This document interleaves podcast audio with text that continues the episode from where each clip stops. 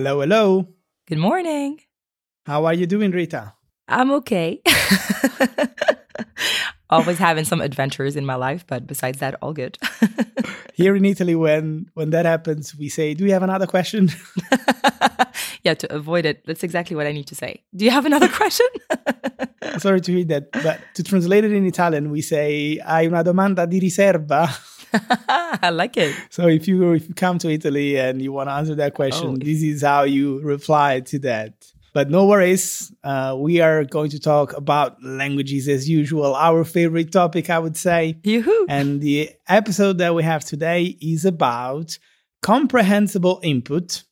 And then, you know, we are also going to touch on the topic of the theory of desirable difficulty, mm. which is a very complicated name, but no worries. We're going to make it very easy for you to understand.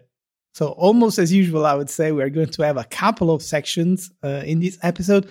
In the section number one, we are going to talk about that exactly comprehensible input and the theory of desirable difficulty. But in section number two, we are actually going to talk about uh, practical uh, examples of how to make this work when learning a language and our own experience with this mm. principle. So, are you ready to start, Rita? Let's do that. There is no way uh, to talk about comprehensible input and not mentioning Stephen Krashen. Have you ever heard of the guy? Uh, actually, not before you prepare this episode. So, yeah, I would love for you to tell us a bit more about him. So Stephen Krashen is a, a, linguist in the academical sense of the term. Uh, I open a small parenthesis. I have found out that the word linguist uh, also means uh, one that loves languages, one that learns a lot of languages. So there mm. is the hmm. non-academical use, which is also allowed by the English language, and I found it while editing one of our episodes. But Stephen Krashen is actually an emeritus professor of education at the University of Southern California even though he then switched faculty and he changed to the School of Education um, in 1994. So he knows all about languages and about education. I actually happened to find about him while watching the videos of Steve mm-hmm. Mm-hmm. We have talked about the man uh, in the past already, and we are going to talk about him also uh, later in this episode. And he loves, you know, this uh, principle, the principle of comprehensible input. Mm-hmm. But what is comprehensible input? What does it mean exactly? First of all, input, it means something that you listen to or read because it's input, while output, for example, would be speaking. So here we are talking about reading and listening. And comprehensible, it means that it has to be understandable by the, the student, by the learner, Basically, it means that uh, the learner should be exposed to the language in a way that it's understandable uh, to them. And this is based on the fact that apparently acquisition occurs when learners are able to understand, uh, while they have a, a harder time when there's a lot of things that they cannot understand, making the input incomprehensible. So basically, if I'm an A1 in Hebrew, let's say, I need to have uh, resources that are really matching my level so that I'm able to understand basically easily what it's uh, brought to me, right? Yes, uh, this is correct, uh, uh, but it's only a part of this principle, of this theory. Uh, to sum it up very shortly, it basically tries to mimic how kids learn languages, which is the natural way rather than the conscious way. And it is by learning bit by bit, learning uh, drop by drop, if, if I'm allowed to use this expression. Mm-hmm. I find it quite interesting that you're saying that it mimics um, children learn. And we will talk about that maybe a bit later in the second section, but I disagree with that. I mean, it's it's debatable, and as usual, language learning is uh, a personal experience. So everyone has you know different takes on the same theories or or, or, or principle. But basically, another thing that Krashen says is that we should not treat language uh, as a subject like geography or philosophy it, it's uh, we, we can read a book about it and then we know the language Mhm. right? It doesn't work like that. Language acquisition happens even unconsciously. It's it's not a subject. It's a mean of communication and we should try and learn the language basically the natural way without trying to cram Mhm. words into our brain. But naturally words you know will become natural for us we'll get uh, used to see those words in the context and those uh, will become more and more understandable for us more comprehensible So, uh, Raf, tell me, what are the different application of, uh, yeah, the principle of Stephen Krashen? yeah just to give a few examples this comprehensible input can be used in, in a variety of ways for example using just one language uh, you can help you know make the input comprehensible with visuals or even gestures there is a, a technique called total physical response Mhm. where you basically uh, reply with your body to the words or the phrases that you are trying to teach. So you are helping the words with the body Mhm. language in a way, or also using easier or adapted vocabulary is a way to make the input comprehensible.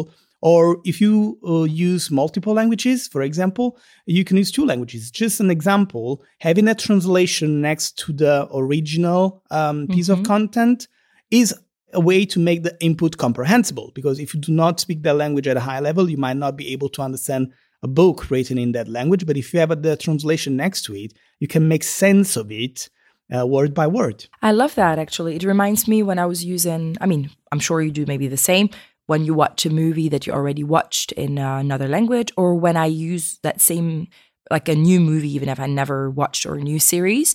Um, in a language that I know, like let's say I'm listening in English because it's the original version, but I put subtitles in, I don't know, Danish or Norwegian or any other language, you know, I feel like it's helping a lot, you know, because I know what's going on, but at the same time, I can read the subtitles and, you know, in a different language that I'm learning.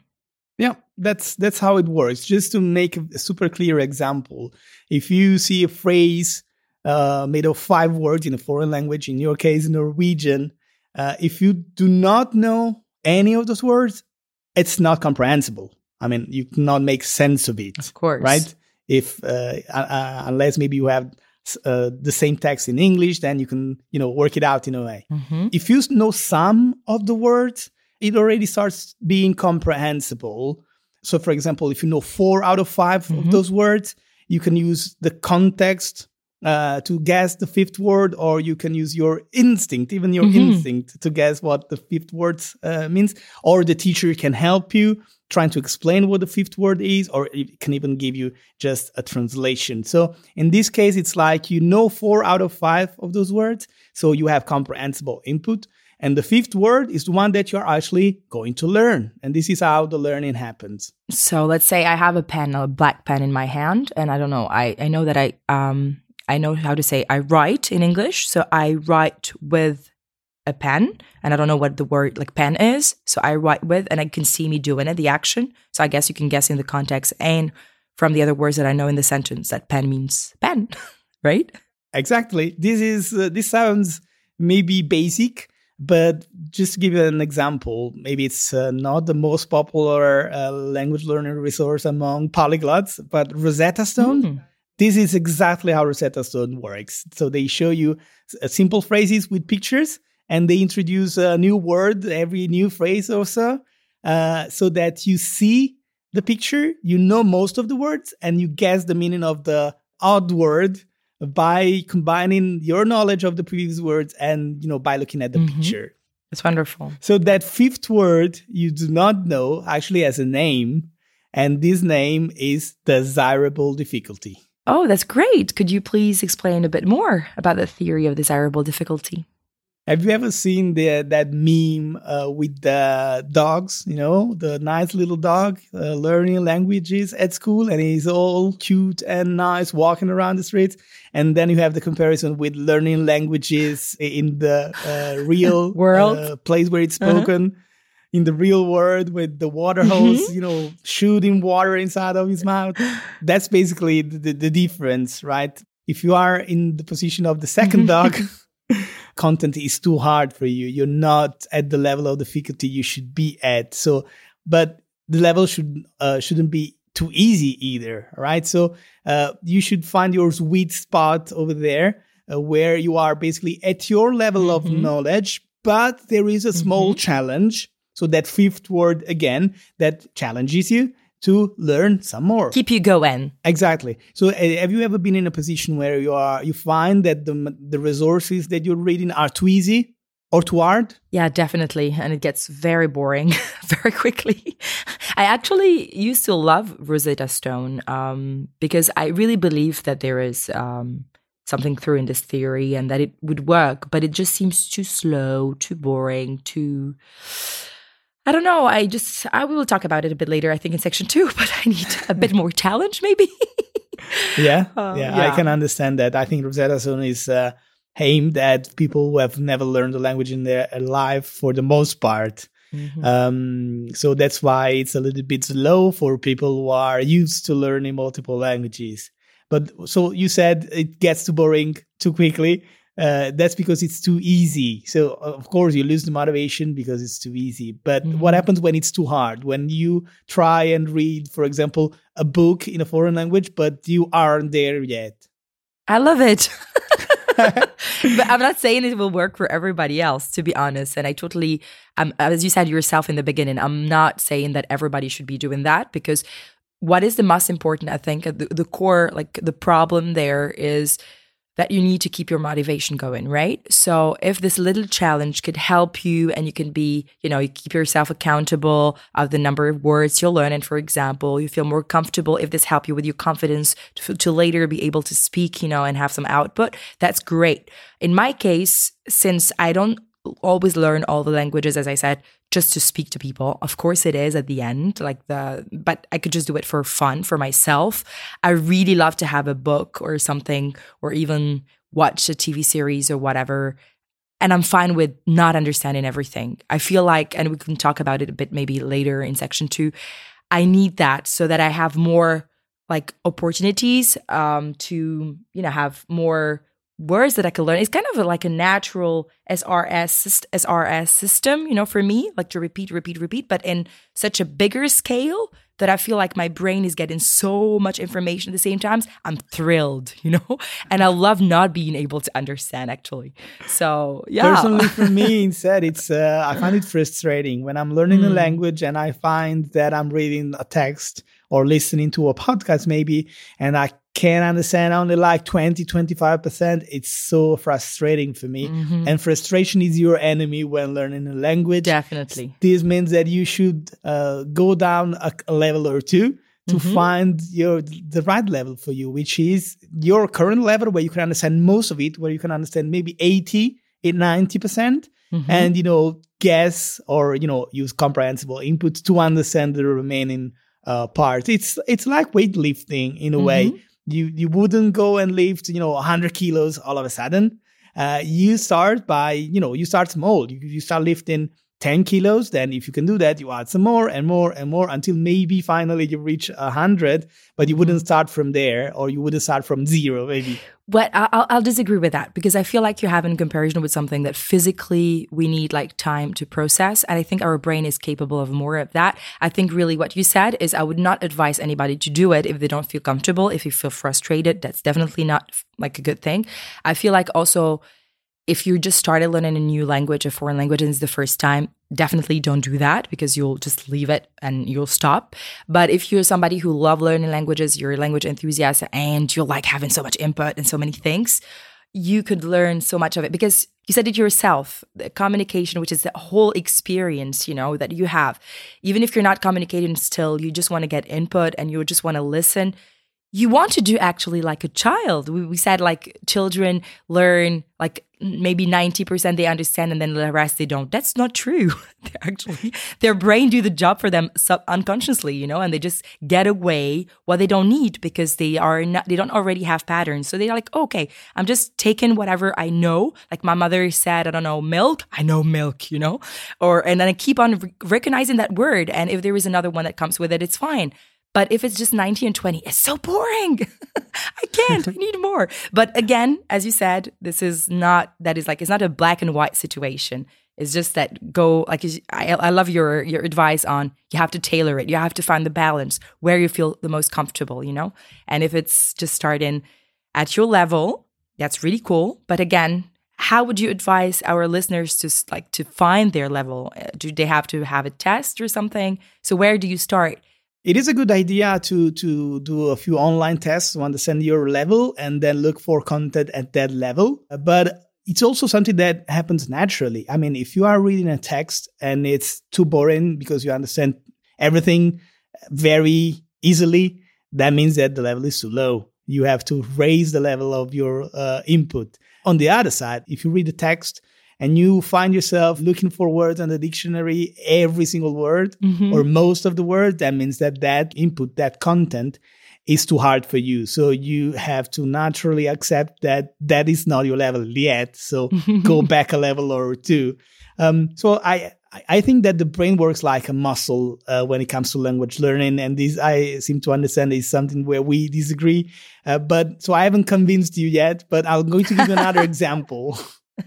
Tell me. So, so, suppose you meet 50 new people mm-hmm. all at once and mm-hmm. everyone shakes uh, you know their hands and they give you they tell you their name uh, is it going to be easy for you to remember all 50 names i would remember something specific about them because again what we want i think and what we do wrong in the sense is that we want to keep all the information at once what i'm like comfortable doing is just get in what I can. I think, I mean, I admire you and all the people who have the patience to go through all the resources that would fit them. I feel like it's kind of a waste of time in my and my energy personally, and I would love just to get any anything that is in front of me and get whatever I can from it, you know? It doesn't mean that I will keep everything from it. So if I meet those 50 people, it happens. I was recently in Mexico, so we met a lot of people, said hi, we had those games and activities that were really cool. Of course, I didn't remember everybody at once, but I remembered some specific things about some of them because we shared something in common we used our hands we we i can get something else that wasn't going through words only you know and i feel like this is the most natural thing for my brain to do again my brain but probably you didn't remember the names of everybody at the end of the day this Actually, is i did You're amazing, Rita. I know I'm amazing. No, I'm really bad at names uh, usually, but um, I think it's just the experience was really great, and we we spoke a lot actually. So you see, this is another thing that is interesting. It's not like you do it at once. You have to be you you repeat it. You know, you have to be doing that often and naturally. But, you know, I, as I said, I don't think we will agree at the end of this episode. But I, I, I, really, really uh, think it's a really good advice you're giving to people who are starting. Um, because we often see that uh, that people are overwhelmed with resources, are overwhelmed with a lot of content, overwhelmed with different things, and at the end of the day, they just drop learning the language, and that's not what we want. So I feel like it's safer way to do things. It's effective. There is nobody who's like disagreeing with that. I think that if you take the time really to learn in context and feel have a little challenge, but at the same time, you have a lot of other things that you can review that you know already in different contexts. It can't hurt you. It's a really good thing. It just, in my case, I feel like I need more challenge than that. I haven't convinced you. So probably I will never convince you about that. But just to to wrap it up, you know, with this example, mm-hmm. I think mm-hmm. that when you are presented with 50 new people and everyone tells you their name, it's a waste of time trying to remember everyone's name mm-hmm. uh, all at once. But naturally, you will bond with some people on mm-hmm. day one, for example, and you will mm-hmm. start remembering those names. Then on the second day, you will probably hang out with the same bunch of people and a few more. And it's going to be easier for you to remember the name of these last bunch of people. So it will, you know, the knowledge of your names uh, of everyone in this group will naturally and gradually expand until after some time you will probably know the names of all 50. This is, you know, this gradual uh, adding new words or new names in this example is exactly what comprehensible input is all mm-hmm. about. But I guess it's time for us to go to more practical language learning examples. Let's do that. So Rita, do you know any example of you know resources that make use of comprehensible input? Well, there is one that you love in particular. I mean, you have been talking about Steve Kaufmann. I think uh, there's nobody better than you to explain what it is because I use it very quickly, so I'm not able to really talk about it extensively. Yes, I think LingQ is probably the only app that uh, works when it comes to language learning, at least for me. The truth is that every resource in a way or another can help you. But I find myself using it again and again because it's all based on comprehensible input. So it's basically a platform, but also an app where you have uh, texts and audios. So input. It has a huge library and it's all divided by level. So uh, you can choose to start from level A1, for example, which is the easiest, up until uh, C2, which is the hardest. So you can start at your level and you will be presented with texts, with audios, and you can um, read those texts and you can click on words to find the, uh, the translation uh, and also some explanations about that. So you slowly build your vocabulary and uh, you get, you know, used to the language while reading, while listening. And I find it very effective. Yeah, that's really cool. But there is also, I'm thinking about those stories that Olly Richards wrote. For example, you have let's say I'm learning Italian and you have the text, you know, in like two different languages that are like parallel texts, you know, they have the Italian one and then English next to it or any other language. What do you think of that? Would that make a good example? That's a perfect example. I'm an avid reader of graded readers. Uh, I've always been one. Yeah, I think that when you're leaving the textbooks uh, in a way, you want you are looking for content, actual content that you can enjoy because the input doesn't have to be only comprehensible, but it also has to be interesting and compelling. Enjoyable. Exactly. Mm. So uh, maybe after reading those textbooks, you are at a level where you cannot, uh, you know, enjoy reading actual text on the internet, for example, newspaper articles mm-hmm. or whatever. So you need some content that is, you know, at your level. And those graded readers do just that. So, for example, you can have uh, a book uh, about, you know, the, the works of art of literature, Russian literature, or English literature, whatever, at B2 or B1 mm-hmm. level and with audio. And you can read and you can listen and you can learn new words. You can practice saying those uh, pages out loud. Uh, so you learn uh, literature, but you also learn the language. Olly Richards, you mentioned the you mentioned Olly, he basically changed the business for good mm-hmm. with his story learning method, which is a method to acquire new languages based on stories, which is something that I absolutely approve. Uh, we are born to learn uh, through stories. That's just how we are uh, wired. And uh, applying that to language learning is, you know, gold. And so I can highly recommend uh, Olly Richard books uh, and methods uh, to to learn. In particular, all these books are short stories. Mm-hmm. So you have one book with maybe ten short stories. So that keeps your attention high uh, at all time, and that keeps you intrigued. That's amazing. But I think we have another example closer to home that we could uh, talk about. Yeah, basically the whole network of the easy languages is built on comprehensible input, and we might not even think about that but the fact that our videos uh, they are released with two sets of subtitles so the target language and english it's just a way to make the input comprehensible so street interviews are possibly the hardest language content that you can use because it's native language so it's c2 language mm-hmm. but it's a language that is actually spoken informally colloquially mm-hmm. so that's c2 plus and possibly it's going to be too hard for people to learn from that unless you add some sort of method to make it comprehensible. So for our videos, that is the subtitles in English. And for our podcast, mm-hmm. that is the full transcription with the interactive translation uh, on the side. So that makes it comprehensible for everyone, for all of our students. That is wonderful. And a lot of people have been learning with us in different languages and we are very happy to have them with us and support our projects. Um, I really love that. Um, but I would love to know how do we, you know, put this into practice or, you know, into really actionable tips actually. This is this is where I strongly recommend listeners to uh, you know, become members and support our communities. Uh, because you know having the perks that we offer next to our videos or next to our podcast is actually a huge plus. Uh, if you just watch the video with the subtitles at normal speed, you will have to probably press pause every now and then, then go back a few seconds, uh, re listen to what you've uh, heard and see if you heard it right, what's the pronunciation. But instead, most channels offer as a bonus for the supporters, they offer, I don't know, slow audio, the transcription of the full episode, or maybe some channels uh, also offer exercises. Definitely, and it uh, really helps and support your learning journey. Um, yeah, but I would love to talk about more incomprehensible input, actually. yeah, we've talked a lot about comprehensible input. So, what about incomprehensible input? For example, you've always told me that um, when you start learning a new language, you start by listening to music, to songs in that language, or yeah. watching TV in that language, even if you understand very uh, little. So, how, how does it work and is it useful or not?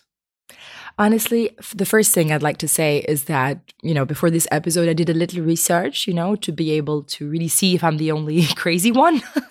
or, um, and actually, I, I watched uh, a video. Um, maybe you know this guy since you learn Japanese. Is he's called Matt, and his uh, channel is Matt versus Japan.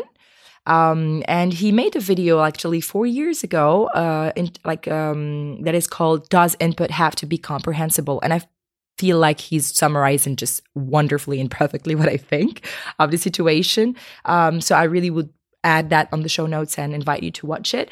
But to answer your question about the lyrics and the music, um, you said it yourself at the beginning. I mean, I'm sure Krashen, like, I mean, totally agrees with that. And he says it himself. The whole experience of communicating with others go through not only, you know, the words and things we understand or not, but I feel like also, you know, you can use gesture, you can use other means you know to communicate and convey your feelings your emotions your ideas etc and um, in that sense um, when i start learning a language since I, it's a whole system, right? There is a culture behind.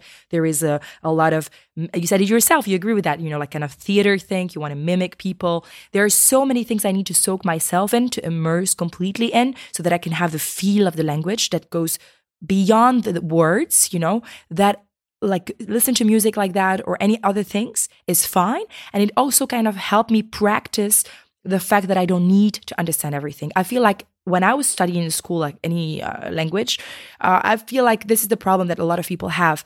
They fight with themselves because they want to understand everything. We feel like we want to master quickly the language, speak as well. Like, I mean, very well, like we do in our own native language. I mean, when we do. and and, and this is something that I really find interesting. When you listen to the music, I just do it. And so, how does it work? I feel like my brain recognizes a few little words that I know or starts separating the words, even though I don't know the structure of sentences, how it works. I just need naturally have the intuition. I feel like my brain is doing the work in the background that is separating things, separating sounds and I feel comfortable with that. And when I feel comfortable, I start repeating. And naturally, after a few repetition because I do that often, I feel like, oh, I recognize this word. It might be able, like, it means this or that. So I do exactly what Krashen says, but instead of doing like 80 20, I do a 30 70. and I feel like doing it a lot, I have more, you know, possibility to listen and do those, you know, the, the repetition thing that we talk about that helps a lot. So I feel like I'm not going against what he's saying, but I'm just doing it at a different scale. And this is where the challenge is interesting for me and it doesn't mean that I'm able to understand that or that I'm able, I'm like a superman or whatever, or superwoman.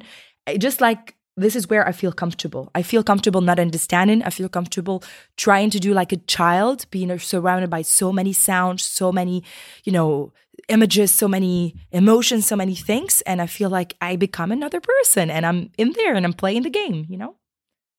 What about you? You know that we are we learn differently in this uh, case. I would I wouldn't do that. I don't like doing that. I like listening without understanding only when I want to see if the language is for me or not. If I like the sound of the language to decide if I want to learn it or not.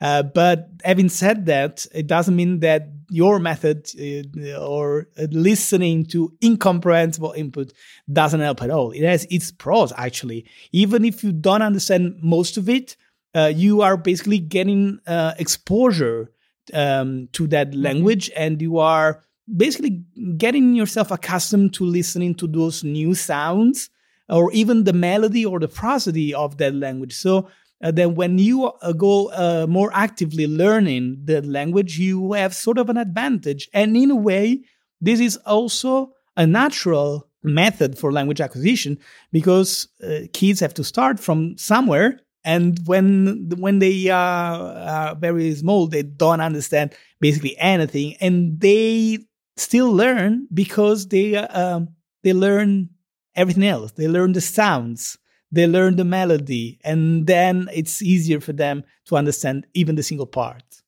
Yes, I do agree with you. And we spoke a lot about the listening because you asked me the question about the music, but there is also the part um, like about the reading. You said, uh, for example, in, in Mandarin, when my Mandarin was really, really poor still, I still um, put a pop up dictionary on my Google and I would go in the newspaper, which was really high level for me.